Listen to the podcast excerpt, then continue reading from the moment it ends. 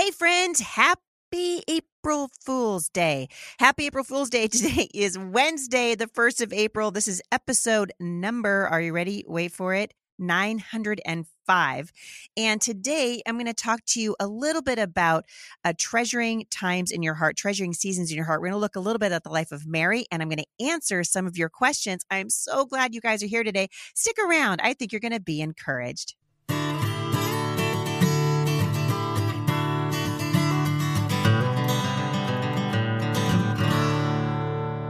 All right, so lots to talk about today. I really appreciate all of the questions that you guys are leaving for us.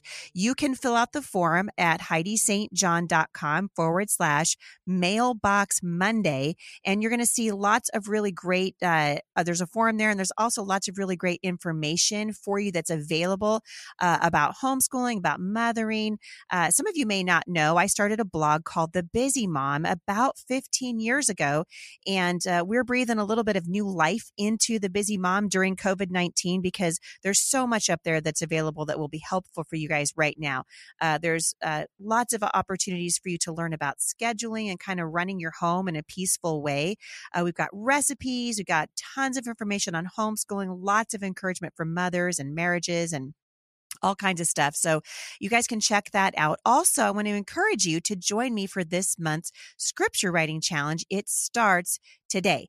And so you can get it for free at, at uh, momstronginternational.com. I'll link back to all of these things in the show notes today. But I really have a passion to see you guys knowing uh, the word of God and being equipped to give an answer for the hope that lies within you.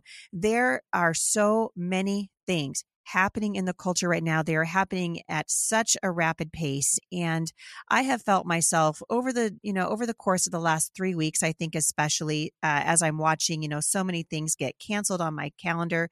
Uh, this was the weekend I was supposed to be in Waco, Texas for Teach Them Diligently. And uh, there are so many, I think, there's we're living in very uncertain times, but the Bible doesn't change. And I was speaking to the members of Mom Strong International last week, and I try to come on once a week.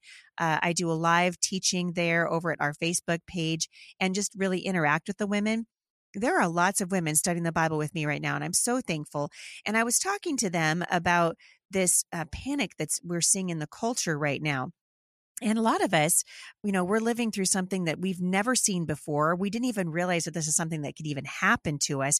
And we haven't been responding uh, necessarily in a way that God would want us to respond all the time. Sometimes we do. And I'm seeing lots of really good news too, lots of neat things that God's doing in families right now. Uh, I think this is a time for us as a nation to sort of collectively uh, look at our, our life as a nation, our life as churches, our lives as families, and say to ourselves, are we honoring the Lord? I mean, God's given us a chance to press pause. And we were talking about, you know, this idea of, of hoarding and having too much. And I told the women at Mom Strong International last week, I don't think that prepping is a is a bad thing. I've had lots of guests here with me on the podcast that have been teaching you guys how to prepare for natural disasters, emergencies, things like that. Of course, we never thought we'd be dealing with a virus that would cripple our economy and our nation. I've I I just never thought we would be here. But the prepping part of me is really glad that we were ready. So I've I told you guys I've gotten my, you know, toilet paper and and paper towels and things like that uh, on Amazon Subscribe and Save for many, many years. So when this happened, my pantry was already kind of ready to go. I needed a few things, but it wasn't terrible. So I don't think there's anything wrong with prepping and having enough for your family in the event of an emergency. But when you start hoarding and we start taking a whole lot more than we need, I actually think that we're sinning.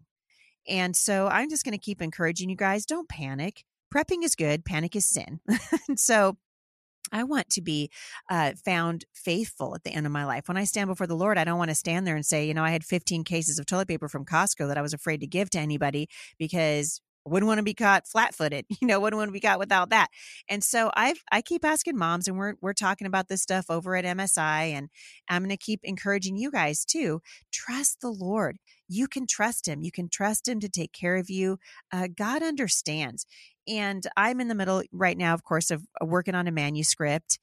And uh, all the things that we normally do. So really life, except for my speaking season, completely, you know, ground to a halt, which by the way, speaking of my speaking season, uh, this is how, obviously, this is how we make a living. We have lots of books available for you at uh, HeidiSt.John.com. You can go to the store there.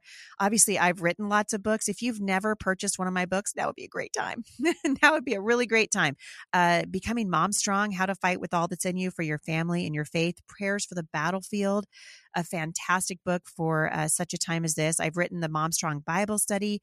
Of course, we do a monthly Bible study at momstronginternational.com. So if you're not subscribed there, we'd love for you to do that. Everything that we do here at Mom Strong International and at Heidi St. John is geared toward encouraging you to walk in right relationship with the Lord. So I'm going to uh, speak to you a little bit today out of the book of Luke in Luke chapter 2. Uh, and this starts, of course, with the birth of Jesus and goes into Jesus's growing up. But it was encouraging to me because I'm in the middle of writing a book right now. So uh, I'm writing a manuscript for a devotional for mothers. It's going to come out next year at some point. I'm very excited about that. And this is one of the passages that I was studying, and I think you guys are going to be encouraged with me. So listen to me uh, read to you from Luke chapter 2, starting in verse 41. This is Jesus speaking with teachers at the temple. Every year, Jesus' parents went to Jerusalem for the Passover festival. When Jesus was 12 years old, they attended the festival as usual. After the celebration was over, they started home to Nazareth, but Jesus stayed behind in Jerusalem.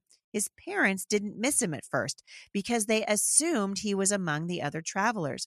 But when he didn't show up that evening, they started looking for him among their relatives and friends. When they couldn't find him, they went back to Jerusalem to search for him there. Can you guys imagine? Like I left my kid at church one time. Jay, my husband was a pastor for a long, long time, almost 20 years. And so we were at the church a lot. Our kids practically lived there. And I remember one time in particular, uh, I was home uh, that night with the kids, but the kids had Awana and Jay was uh, doing worship team rehearsal and some other things like that. Well, he came home at like nine o'clock at night and I'm getting the kids ready for bed and talking about their evening at church and Awana and all the things. And I said, Where's Spencer? And Jay was like, well, I thought he was with you. And I'm like, no, he, he was in Cubbies. He was definitely with you. like all of a sudden we were like, holy moly, we left him at church, you know? So Jay went racing back to the church and the panic that we felt, like just thinking of our son there, worried and wondering why his parents would leave him. And I'm imagining that Jesus' parents really felt the same way. So here they're traveling all the way back to Jerusalem. Remember, they had started out for Nazareth. And the Bible doesn't say where they were when they realized that he wasn't with him. But I can sort of imagine the panic. And the Bible says it took him three days to find out where he was. You guys, if it had taken me three days to find Spencer, I'd have lost my mind. And uh, listen to this. So, verse 46 three days later, they finally discovered him in the temple, sitting among the religious leaders, listening to them and asking questions. So, he was totally chill, which, by the way, Spencer was completely chill too. And my husband found him. We also left him at a campground one time. Anyway, it's a long story. Uh, but so Jesus is completely chill, right? And the Bible says in verse 47 all who heard him were amazed at his understanding and the answers that he gave. 48 his parents didn't know what to think. Son, his mother said to him, why have you done this to us? Your father and I have been frantic. We've been searching for you everywhere. And Jesus in verse 49 says, Why did you need to search? Didn't you know that I must be in my father's house? But they didn't understand what he meant. So he returned to Nazareth with them and was obedient to them. And his mother stored all these things in her heart. When I read that last part, I thought, how amazing Mary must have been. Instead of being frustrated and, and uh, irritated and angry and annoyed and all the things, the Bible says that she stored all these things in her heart. And I got to thinking about what am I treasuring right now? So we're in the middle of a pandemic and I'm I have been uh you know, I told you guys frustrated at, at some aspects of it and and worried at points. And I think it's easy for us as mothers, especially as parents, to brush aside the sort of everyday things that are happening with our children right now. And so I'm just going to encourage you, can we let's be like Mary and take time and treasure the season that we're in because even difficult seasons offer reasons for us to treasure them. And I am finding ways to treasure the season of COVID 19. I am asking the Lord to grow me, to grow our children, to to make us more like him. And the Lord is doing it. And so I just want to encourage you. God is still at work. He's at work in the ministry here at Mom Strong International. He's at work uh, in our nation. Uh, we have been teaching our children to pray for our president. We all wrote letters and sent them in the mail last week to him and just to say, hey, good job. I can't even imagine. That guy is, is carrying the weight of the world, literally, on his shoulders. And COVID 19's given us a chance to pray for him on the regular, right? And I, I was telling my husband the other day, man, we should have been doing this more like before now, right?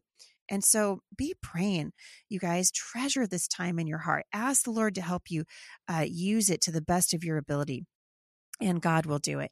Uh, so I'm going to take some time today in the next few minutes I have left on the podcast and answer some questions. We're getting lots of questions at uh, Mailbox Monday, and there's so many of them in there. I'm trying to answer some on Wednesdays as uh, as much as I can, and so uh, I'm going to jump right in. And if you guys have questions that you'd like to have asked or answered, rather here at the podcast, just shoot me a, a message, and you can do it at HeidiSt.John.com forward slash mailbox Monday. All right, here comes a question.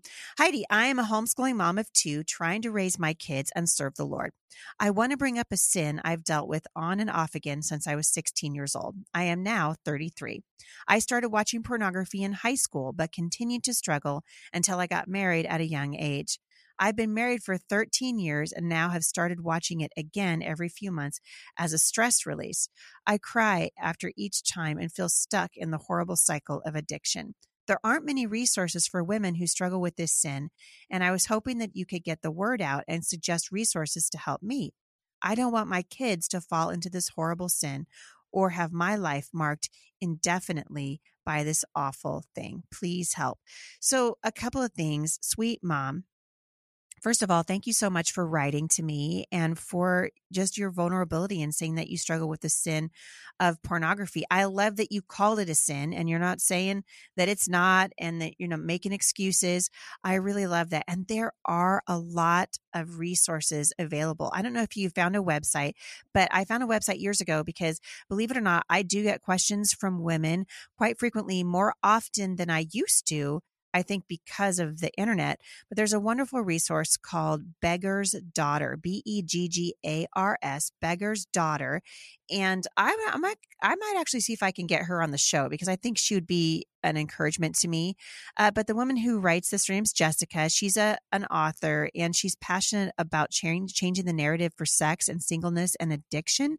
And she writes about Christian women in pornography and what the statistics don't tell you.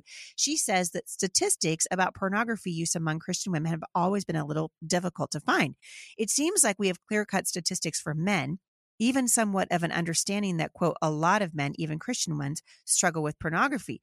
Women, however, are a different story. The earliest statistics I found on porn use among Christian women was a survey done by an online magazine in 2003. And it found that 20% of female readers admitted to having a porn problem. But what exactly does that mean? Because different from men, women's struggle comes with qualifiers. Uh, what does it mean to have a porn, quote, problem? How do we define pornography? Is it erotica? Is it sexual fantasy? Is it lingerie ca- catalogs and bridal magazines? Or is it the triple X underground where content like Fifty Shades of Grey is acted out without censorship? So she says this is why she's spoken out on the topic of women struggling with pornography.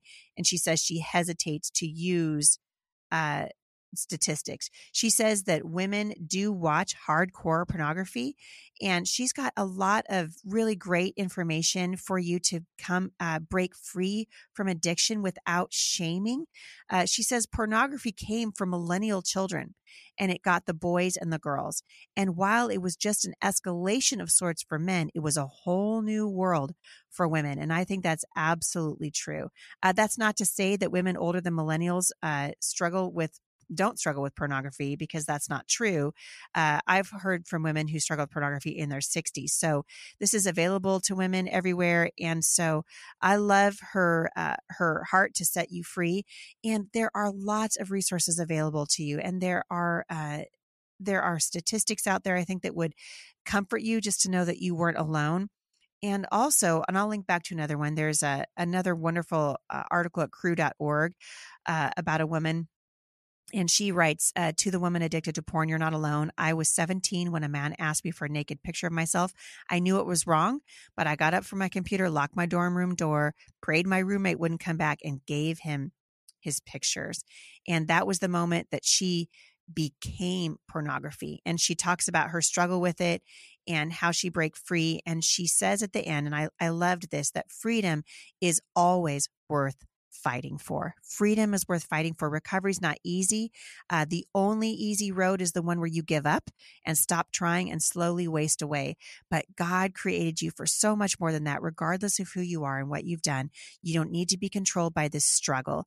You might have an addiction, but you are a treasured child of God. So she writes about how she overcame her porn addiction and how it is a silent uh, epidemic in the church. And I loved uh, her heart. And so this is also, this is at cru.org, but this is also Jessica Harris, who is the author of the book Beggar's Daughter. So I'll link back to Beggar's Daughter for you, Mama, in the show notes today. But um, God doesn't want you to live in shame. And we know that sin festers in the dark. And so I appreciate you for shining a light on this. And I am going to be uh, praying for you today. God has freedom for you, and freedom is worth fighting for. All right, I'm going to ask one other question really quickly. Are you ready? Here we go. Uh, Heidi, what's next? I homeschool my children and try to live a faithful, Christ centered life. I participate in my local church. Do you recommend I somehow get involved in my local politics to combat the culture? What would your advice be for a mom who wants to stand up for biblical values in the culture? All right. So I love this question, my off the bench mama friend. I love this because you know what? Uh, those of you who are listening this, men and women around the world who know the truth that is in God's word and you are standing for it in the culture, God is using you. So I always say, pray about what it is.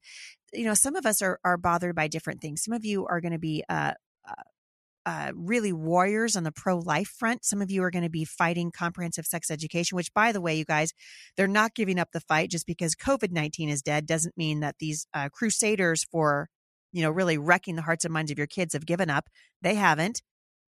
So some of you are going to be, I mean, find out what really sticks uh, in your craw, whatever you're like, you know what, that just bothers me. That's probably the issue that God wants you to get involved with. I believe with all my heart that Christians should absolutely be involved in politics. Uh, politics determines policy. Uh, I have been a passionate supporter of President Trump. I speak about it every opportunity that I get.